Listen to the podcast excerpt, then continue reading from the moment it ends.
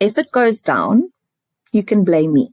And that really, I mean, it sounds like such a stupid thing and so whatever, but be it the startup with the investors, hey, if it goes down, if there's a problem, here's everything I have that I put available. When it's at the office, when something is uncomfortable, okay, if an executive gets unhappy, they can call me.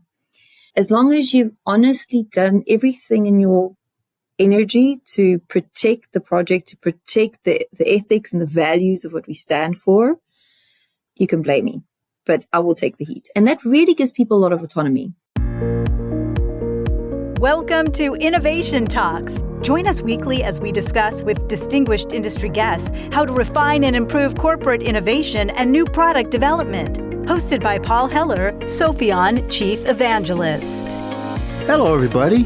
Welcome back to the show. Hope you're having a great week. We've got a nice uh, show planned today. We've got a guest, Benji Coetzee, and she works for KPN. She's actually the chief strategy officer. And if you recall on an earlier podcast, we had Marie Jose Vandenboomgaard, and she was talking about open innovation. and, and she said, Paul, you got to talk to Benji. She's got some great experiences to share with our type of listeners. I said, great. So just to remind you, KPN is a, is a really transformational Dutch communications company, gone through a lot of change in the past years and kind of reinvented itself. So when you get to talk to somebody who's a chief strategy officer at KPN, it's kind of fun. Benji, welcome to the show. Thank you very much. Lovely to be here and to be with the listeners today. And hopefully I can live up to the expectations that Marie Jose shared and also the honor to still be here at KPN, as you mentioned, great company. And where are you joining us from, Benji? So I'm currently dialing in from our Zoetermeer office in uh, um, the Netherlands. Daily, I go to a different office. So we have multiple offices, uh, which maybe not the most environmentally and sustainable orientated footprint. But that's quite interesting because you get to see different teams in different buildings because of course you have technical teams, commercial teams, etc.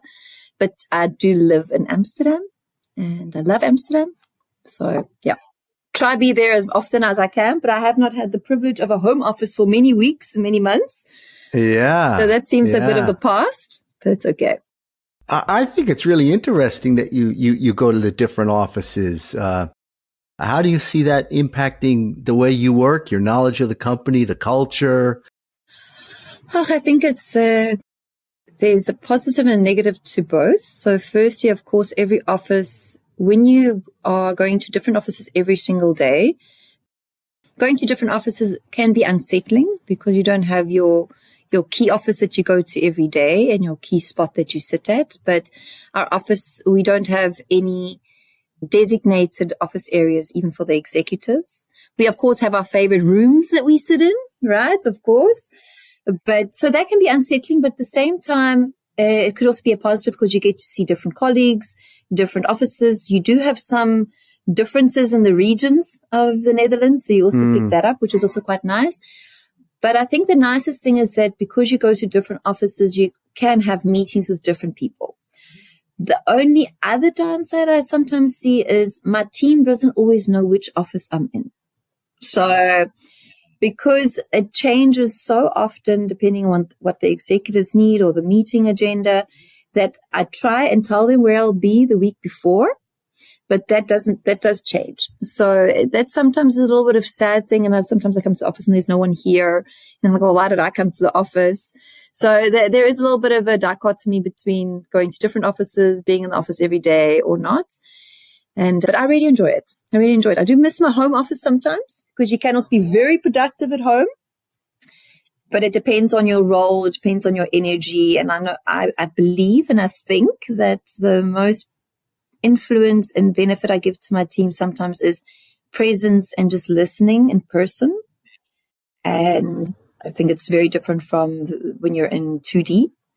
So I do try to do that more. I wish I could spend more time with everyone, but it's just impossible. And I also get a lot more energy from that. But yeah, it's, it's, it's, I don't think there's a recipe for it for anybody. It really depends on your role, depends on your company, it depends on your team dynamic.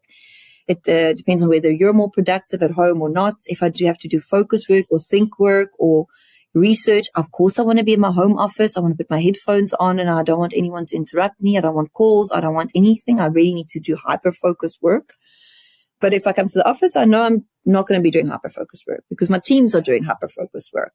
I'm prepared for conversations, for difficult conversations, for decision making, for motivation, for helping design something. So it's completely different.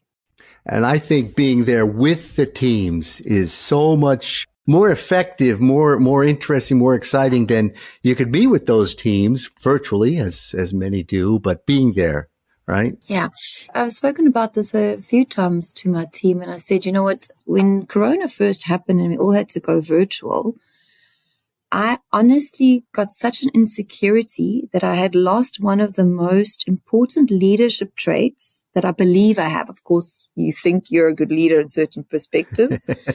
and the one skill set that I always thought that I had very well is my ability to influence by virtue of being there in person with your energy. Mm-hmm. So the nodding of the head, the chemistry, the smile, the you know, the slight tilt when someone walks in, the, the gentle handshake, come sit down. Those all those little nuances, I always felt I could cue them well for the better of the person, of the company, of the process. So when we went into Corona, I really felt that I'd lost one of my, my skill sets, my ability to influence by virtue of my personality. And then I had to really learn, like we all had to, like what else can make you successful or what else makes a virtual meeting. And then I also started to realize that when we're now talking to each other, we're in 2D. You're seeing me in two dimensions. When we're together, yes, we're in 3D, but the thing that really is the magic between you and someone else, you and another human being, is that chemistry. And that's the fourth dimension. And that is really difficult sometimes to get through in 2D and sometimes even in 3D. But when you're right next to someone and you can feel and, and, and observe and adjust, that is 4D. That is the real deal. And that I think is why it's nice to be in person with the team and to be present. Because when I say we can be 3D, but I can't, I can mentally not be present, which means I'm still in 3D. Yeah. But I'm there with you. It's I love this. This is fantastic. It's a little bit like why I like to, when I do a presentation, so much more prefer to do it live in front of an audience because you can just feel the audience. Yeah. You know whether you're, you need to change, modify, keep going, speed up, slow down, whatever. You just feel it and then you feed off the energy. So I get it. Yeah. I mean, uh, so especially like, for example, yeah, you know, right, when you do a presentation and I like humor. I like being nuanced. I like using my hands and going up and like getting you engaged. And when you're through a screen, people are smiling, but you're not hearing them laugh. You're not hearing, you're not feeling it like fully, like they, they're fully there. And that, and that also gives me so much energy, right? It's like, okay, I hit a nerve there. I'm going to keep going on that one. Ooh, I shouldn't have said that. Let me recover. Right. Right. Exactly. So it's the tango. Yeah. Yeah.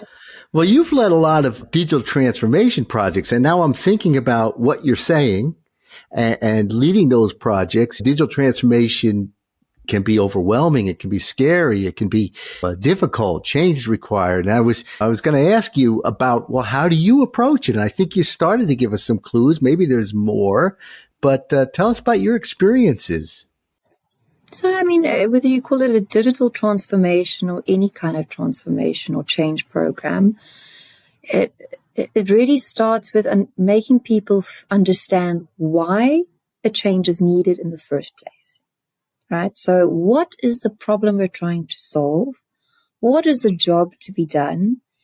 And what levers or enablers do we have to make it either go faster um, which is then digital, right? For me, digital is one of those enablers to make change happen faster. It's not the goal in itself. It's not the purpose in itself. It's the enabler to the change that we need. Costs are too high. We're too slow. We're too inefficient. We're not able to attract and retain the right talent because we're doing it an old school way. We're losing customers. That's the problem to be solved. And then, okay, the means that we can get there. Oh, we can do it more smartly with digital, with AI, blah, blah, blah, blah, and then you can be very creative. So I think for any transformation or change, it's always getting people aligned to the why. So just like Simon Sinek says, always yes. start with why. Yes. I am such a fan of his. And it's, that's with anything, any project, doesn't matter if it's change project, acquisition project, doesn't matter.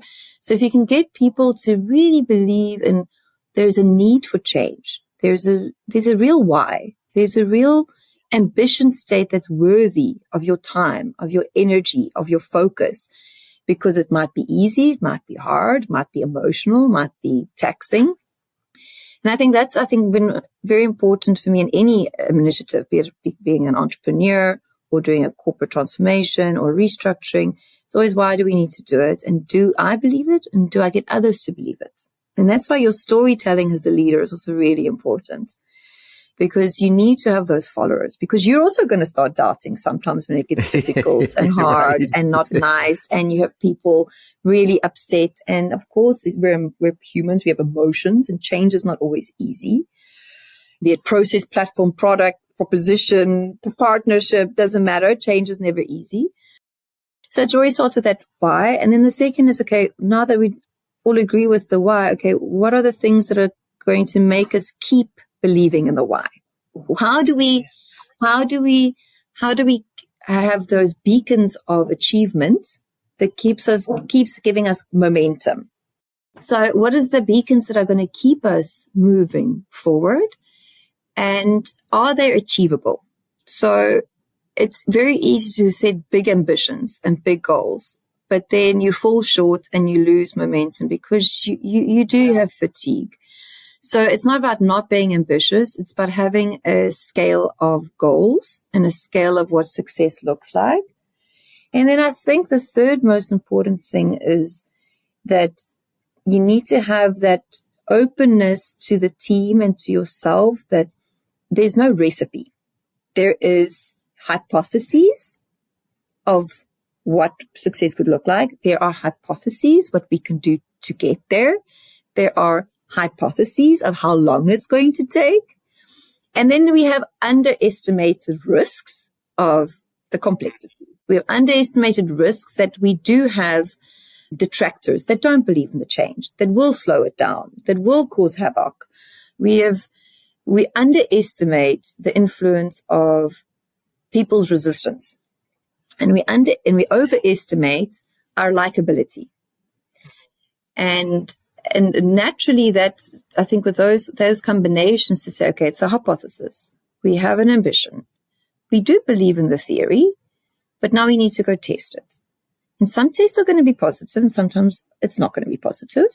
But let's be transparent. And when things, and I think is one of the most important things in terms of learning of any of the startups I've had, the companies I've built, companies I've sold, the the companies I've worked for, it has always been if it goes down, you can blame me. And that really, I mean, it sounds like such a stupid thing and so whatever, but be it the startup with the investors, hey, if it goes down, if there's a problem, here's everything I have that I put available.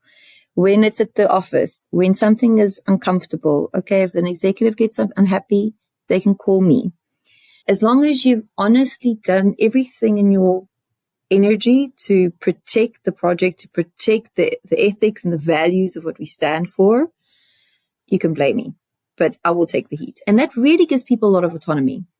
Yeah, it takes a lot of pressure off. Yeah, no, I see that more and more, especially, of course, as you go through your career and people have more responsibilities. They have families, they have wives, they have children, they have stature, they have ego they, they become a lot more risk averse. Many, not all, I'm stereotyping. But if you're able to give them that comfort to don't lose the creative spark you used to have, because I respect you also have things to protect at home, your livelihood, etc. So I'm not saying that everyone can have that approach. I'm very fortunate that I can have that approach, that I actually can get fired and I'll be okay. Right. I'll mm-hmm, manage. Mm-hmm, mm-hmm, yeah. And not everyone can get that. But I hope by doing so, more people are like, well, if we do those kind of things together and we have each other's backs, it's probably unlikely that it's going to happen. Right. So touch wood, I haven't been fired yet in my career. right. Yet. Very close many times. I think not because of failure, but because of just, it's just being non-traditional. But, and I think that's, that's a, it's probably one of our biggest leadership learned lessons is how do you make people really feel safe? And it's not that I'm not difficult to work with. It's not that I don't expect high quality. And it's not that I don't expect hard work. And it's not that sometimes, yeah, I'm also human and I can get, lose my temper and be like, this is ridiculous, guys. Come on. Right. But that's a different feeling of, ooh, versus feeling unsafe that if we fail, oh, she's not going to back me. She's right. going to blame me. And that will never happen. I'd rather say, okay, what went wrong? How do we fix it now? And you're going to stay up with me until 2 a.m. to fix it with me. right? Yeah. Yeah. That's a different approach. It's a great leadership model. You take the, the risk out of it for people. They're, they're not so focused on the risk. You can keep focused on the why. And I really like when you said your, your second one, begin with why. I'm all for that. Simon Sinek, yeah, nailed it. Right. But, but I think how do you stay focused on the why? Right. And you covered that as well. I think that's really important. Stay focused. Don't, don't just discuss the why and then for six months, a year, never come back to it. The one thing that I've also observed in my career, and every company falls prey to this, and every executive is we come with a business case, we come with a plan, we come with assumptions, and then we go into execution. And then sometimes the people have changed they were working on the project initially, and there's no real review whether what we're doing is actually against what we expected. Mm-hmm. So, are we being successful? based on our original assumptions? Or are we successful because we've recalibrated based on the new norm? And sometimes you need to ask the why again. Why are we still doing this? Is this still relevant? And that can really also change the way, to, and it's also okay to sometimes abandon a project. Say, hey, it's no longer relevant. That why doesn't apply anymore, right? So just because it's still moving or feels successful doesn't mean it's still needed, right? Very nice. And it also takes courage to say, "Hey, let's let's mothball this." It does. it does. And that doesn't feel good either, but okay. Yeah, yeah. Well, if we're kind of talking about different challenges leaders face, and I'm, I'm curious if you have a an example of a big challenge that you you faced and how you overcame it. Oh, uh, in terms of leadership, Anything, really. people management projects. Yeah. I've had it all. I've been so blessed yeah. and fortunate uh, to have challenges, if you can say that. And that's still a constant struggle, I would say. It is, I am a very young, ambitious person and I have a lot of energy and a lot of curiosity. So I'm a polymath. I like to read a lot about everything. I don't like to be a know all. That's never my case. I always know there's people much smarter, better, and faster than me.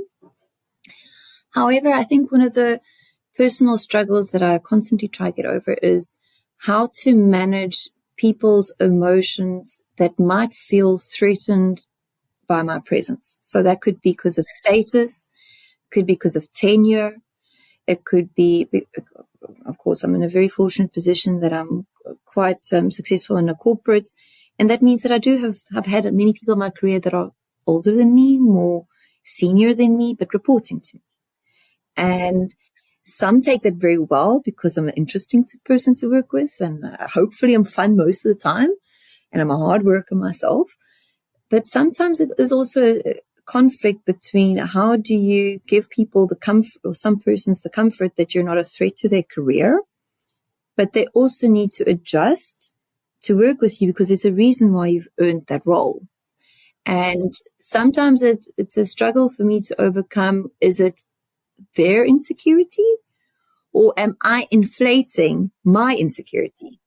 So if sometimes it hasn't happened often, but now and then if there is someone that has a, that I feel has a frustration with me being their manager for whatever reason, then sometimes well, there's been once or twice that they say, well, I don't actually have a problem, but you seem to think I have a problem. And then I'm like, okay, but why? And then I say, okay, well, actually, I am insecure because I'm so in awe of what you do. And do I actually deserve it? Right. And they're like, yeah, we also thought about it. And then it's about a conversation. It's like, how do you open that conversation to say, hey, of course, I'm not going to have all your skills. It's impossible to have everyone's skills in your team. That's what makes a diverse team a good team is to have experts in X, Y, Z. And you can't be it all to everybody. It's impossible. But then it's also about what are my strengths and what are their strengths. And maybe they have far more strengths than I do, but maybe there's one or two things that I'm pretty good at.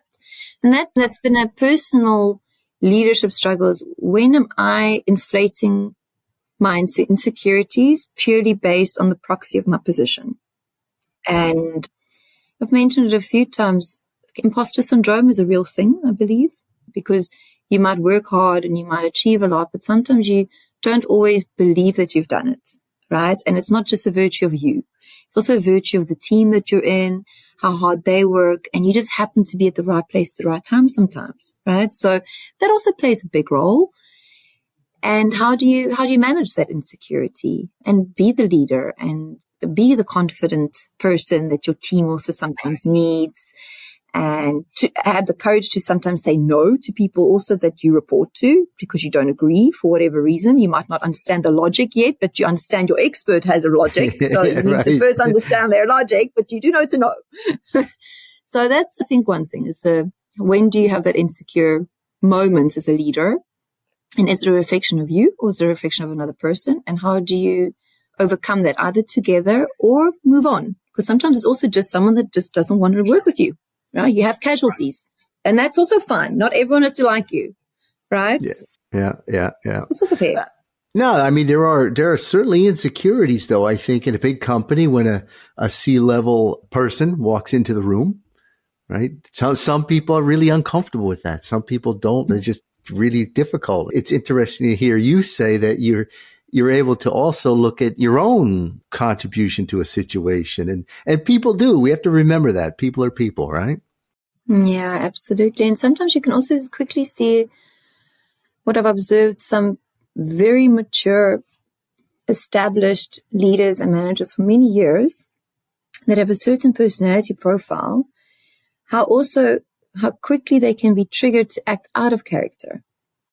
Not because per se me, but even if you just watch the room and the behavior, how someone's entrance into a room can make someone completely change their characteristic because they're insecure or because there was a miscommunication that was never clarified and was never cleaned up and can really, really influence the room. And like you say, uh, some people are more comfortable with authority being in the room and some are not.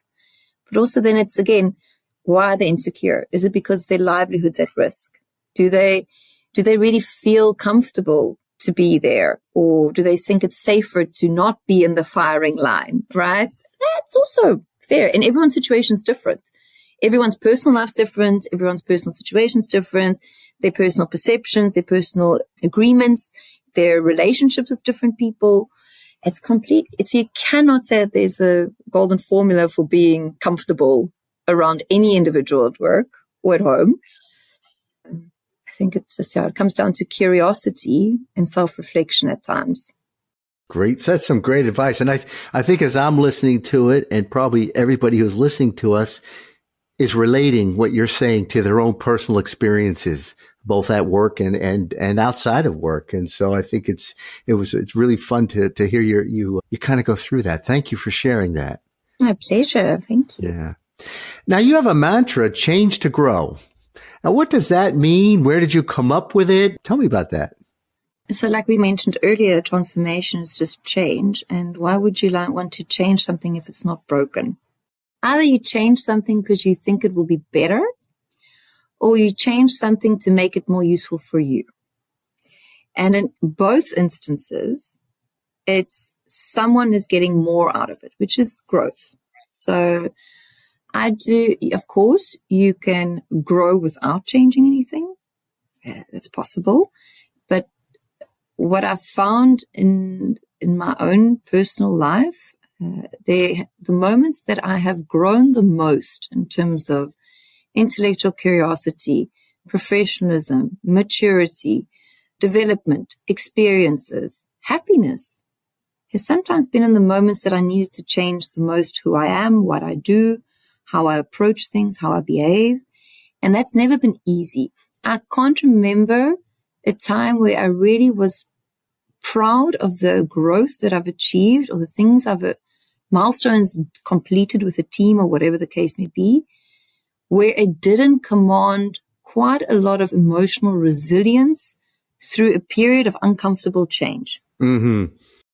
That's kind of why I always say, well, if you want to really grow, you really need to be open to change because otherwise it's just marginal. And what's the difference between change and growth? Because if you just change a little bit, is that incremental growth or is it just a, a, an adaptation? Right. So if you really, to me, it's also, well, you really grow if you can fundamentally see the difference from the status quo to the end state.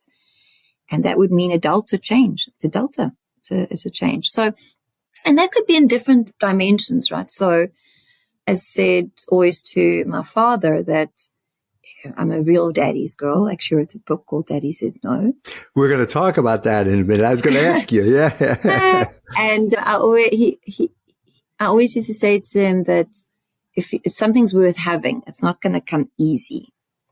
And if I want to live up to my potential that you say that I have, I need to be open to be uncomfortable and change quite a bit of what I do. That's my habits. It's my approach. It's my opinion. It's the flexibility of uh, opinions, of approaches, of knowledge. And that's been really a guiding light my entire life that say, okay, well, when is it? And maybe that's also a little bit where the insecurity comes from is, well, when is, when am I good enough? When am I smart enough? When am I successful enough? When have I grown enough? Because I constantly see the this opportunity to change, to be better, to be faster, to be smarter, to be funnier, to be sweeter, to be kinder, to be richer, to be nicer, to be, uh, you know, thinner, prettier, blonder, uh, whatever, younger. Whatever it is, yeah. Whatever it is, there's always an opportunity to change, but you also need to know where you want to put the change because where do you really feel you'll grow the most? Because otherwise yeah. it's also exhausting. Fair enough. Right. Exactly. You mentioned it and I was going to ask, I actually, when I heard you wrote a book, I went and bought it. So I've read oh, Daddy Says No. Yes, I did. And, uh, but who'd you write that book for? I mean, maybe you could help people understand who was, what's this book about? I mean, it's about making decisions and, and things like that. And tell me about the book and then who you wrote it for. So I've always wanted to be an author. So if I'm really honest, like I would love to write more. I find that writing is an escape from where you are and has, gives you the ability to to take people somewhere else. And I'm not talking about novels or anything. It's the ability to also share insights and perspectives that might help them think differently. Hopefully they experience things differently by, by your words or by your way of expressing things, etc. So I've always wanted to be a writer. However, of course, writers aren't really encouraged by parents. So never went into the, the acumen of becoming a writer, but I've always enjoyed writing from blogs to storytelling to speeches to anything. If there's someone at work that needs a memo, they can tell me, I'll write it for them. I love it. so I've always wanted to write. The second fascination that I've always had, and also unfortunately when I was younger, it wasn't really shared with me as an op- option as a career, was psychology. And uh, so in South Africa, it wasn't really the usual that you go and study psychology or anything like that. You either become a normal doctor or an engineer or, or a banker. That's like your paths typically, especially from a very Afrikaans traditional family. And I love my parents. So they didn't do anything wrong.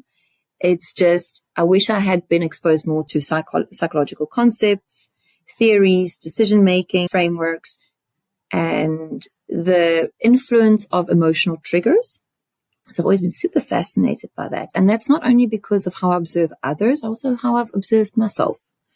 So how erratic I could actually be in certain decision making, how regretful some emotions could be for me, the lessons I've learned and reflected on from that, the people that I've hurt through those emotions and those triggers and behaviors, and the things also that I've achieved through harnessing certain energies, emotions, and behaviors. So when I, I've always said I wanted to write a book and I was fascinated by psychology and I read all kinds of books and I'm currently doing my PhD also in psychology. It's never too late. You're never too old to do what you originally wanted to. And yeah, so I said, well, okay, well, I have a few hypotheses of certain behaviors or decision making biases that influence your thinking and your behavior and also your character. And possibly if you share those biases or triggers that typically influence quite a lot of us, not all of us, but quite a lot of us, maybe by people having the awareness of those triggers and finding comfort that someone is very open and transparent that they've also messed up a lot and that they're not perfect, maybe they would take the time to reflect on their own behaviors, knowing those triggers and those typical biases, and maybe that'll help them make better decisions. And hopefully better decisions and more calmer decision making will lead to better life satisfaction. And that's, that's a theory, right? So I still make bad decisions. I still have my emotions overcome me. But I do sometimes think, oh, well, you should have known better. And then I'm like, okay, you're a hypocrite. You have a book about how to not do it this way. but yeah. you know what? At the end of the day, if you can't reflect on yourself and be honest, hey, I can make a mistake again. I do know better. I'm going to try again. Then it's there. But at least I like sh- sharing tools with people and helping yeah. them understand what is out there. But there have been great scientists that have analyzed it. There's great frameworks that can you can try and use to help you yourself or help others. It's not at all a self-help book, but it is a book of reference. It's a book of reference. I see it more. And every, it's 15 chapters and every chapter starts with a story. It's either a personal story or someone else's story that allowed me to transcribe it. And then I dissect the decision making process or the triggers that might have influenced the outcome or the actual feeling and the emotion in that time. And then it summarizes basically the five key takeaways, what you can do about it to avoid it or change it. And what I like throughout the book, I, I call them daddy's tips. And these are quotes yeah, from very right. famous I read people. those. Yes. Yeah. And, and that's, that also, I really enjoyed doing that. So, okay, well, transcribing what other people say into a context is also very nice for me. And why did I call it Daddy Says No? One, marketing. What's the difference between a rat and a squirrel? Marketing. no, but also because my father has never actually said no to me for many things. And sometimes I believe that my emotional triggers and behaviors would have been different if he had said no more. Yeah. Mm-hmm. So I wanted to do the polar opposite to say, okay, well, my dad, daddy says no. Actually, my daddy never said no. So maybe if my daddy said no to these things, it would have been different. So it was just really a, um, and I didn't write it really for anybody other than anyone that wants to grow or learn or have the same fascination to me. Yeah. It was really a, a personal project. And yeah, I'm just very fortunate that it's done so well and was unexpected. And I definitely will write another one. I mean, I was a complete amateur writing this one. Well, you share a lot in there. There's a lot of lot of you in there, which is now that I get to know you a little bit, and that that take that took courage, I'm sure, to put some. Oh, of ah, that thank you. Oh, thank, yeah. thank you. I mean, a lot of people have said that, but uh, if you can't be vulnerable and, uh, and open that you're still a human being, then what are you, right? I'm not a I'm not a saint. I'm not an angel. I'm not Mother Mary, and I wish I was, but I'm not. And we've made mistakes and I've apologized to people and I've hurt people and people have hurt me and I've failed and I've won and yeah, it's it's my parents are not that normal, my family's not that normal, whose I are, so it's also fun. There's some crazy people around and I love them. So yeah, you're just human. And hopefully people find comfort in that, that you're approachable and you're original and which I think is part of part of what going looping back to some of the topics we were talking about from a business standpoint, transformational projects and all, knowing that we're people and knowing that we're approachable and all. And this is, this is one of the keys I think you were saying to success and, and that it really drives a lot of culture. It drives a lot of uh, ways that people are going to work together, going to get to know each other. So really glad you, you shared that. And I can see the connection right back to, to what, what, what you do. So that's really interesting. Benji, if I was to, it's been a fun conversation. If I was to ask you, because we, boy, we hit a lot of different things in here. Maybe if we go back and focus, because maybe still focus on, let's say transformation and somebody now has to step in and, and lead a, a transformation project. We talked about beginning with why. We've talked a little bit about culture. We've talked a little bit about putting people at ease, taking responsibility, a whole bunch of things. Is there anything else or what would be the first thing you would, you would say to somebody do this first? Yeah. So a, a, change project in a corporate or whatever the case may be, even if you're doing a merger and acquisition integration project and there's change management culture, harmonization, it's what is the what is the common ground that you can find with the team that you're going to start? So not just the why, so the why will be a common ground, but I think it, it, it's worthwhile to spend uh, some time to really understand the people that are going to do the project with you. So these are your soldiers.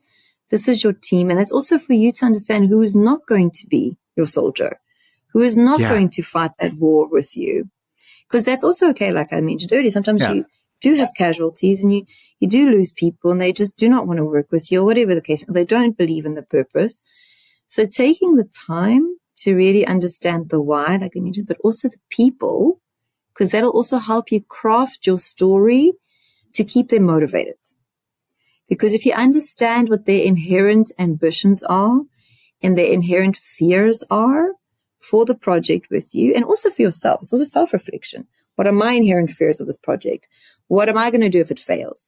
How do I determine if it's a failure? How do I determine if it's a success? What are, what are these people scared of? What are my investors scared of? What are my customers scared of? So I think stepping a little bit back and taking that time to say, okay, we're humans and humans can make or break any project and humans are a product of their emotions. Just like in my book, we're a product of our emotions. So if we can take some time just to understand the inherent fears and ambitions of ourselves and of the team and of the stakeholders, I think it can really set you up very differently in the trajectory of a transformation project and delivery. Um, and it just keeps you human and it keeps it kind. And it's not always going to be easy, but yeah, I think if you take that time, and that's not always easy, right? Because when you start a transformation project, everyone wants you to go, go, go, go, go, go, go. It, when right. is the setup? What is the project plan? What is the timing? When is success? So you can get really flustered by all of that in terms of the structuring and the implementation versus sometimes you just need to take a day or three hours. Say, hey, I'm going to just jot down, I think, what people are feeling, thinking, and test it with them. Test it with them. Great advice. Great advice. Yeah. Know your, your people, skills, their experiences, their emotions, all of that. Yeah. Because you make a plan and if you don't understand yeah. that, it's not going to work anyway, is it? So that was really, really fascinating. And I think it can also give you, like I said, the tool set, right? You can also realize that this might not be the team that's going to help me make this happen, right? That can also be the outcome. But at least you took the perspective to first understand and hear them out. Well, Betsy, this was a fun conversation. I could talk to you for hours because you're so yeah, you got such great, experiences. But I'm glad you you joined us. I know you're pretty active on different places, for, certainly on LinkedIn. If people want to kind of follow you, I mean, for, so they can certainly buy your book and learn about you that way. but uh, no, if they want to keep tabs on you, what's the best place? Where are you active? Yeah, I would say definitely Benji Coetzee on LinkedIn and also on Instagram, Benji Coetzee 007. There you'll see my Linktree. You'll see my different companies that I'm involved in, my social profiles, my personal profiles, and also my book link. But yeah, I think it's in general, it's just about being part of the community, starting a conversation. And my aunt always jokes, she said, when someone asks about you, I just say Google Benji in Africa, and then it usually comes up as well. But there's many platforms um, to yeah. reach out, and always super happy to have conversations about psychology, leadership, management, failures, successes.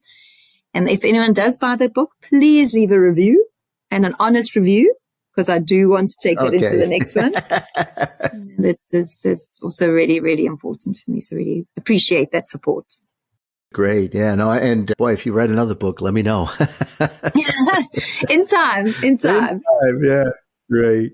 Well, Benji, thanks for joining. That was a lot of fun. Really, really can't thank you enough for sharing those I insights. You, yeah. No, I really appreciate it.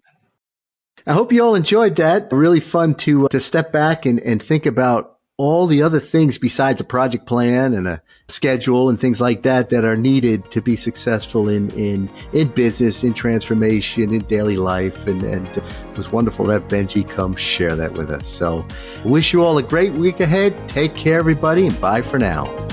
Thanks for joining us this week for Innovation Talks with Paul Heller. If you enjoyed the show, please like and subscribe on Spotify, Stitcher, Apple, or wherever you listen to podcasts. For additional information on today's topic, check out sopheon.com, S O P H E O N.com, where you will find plenty of innovation centric content and corporate best practices.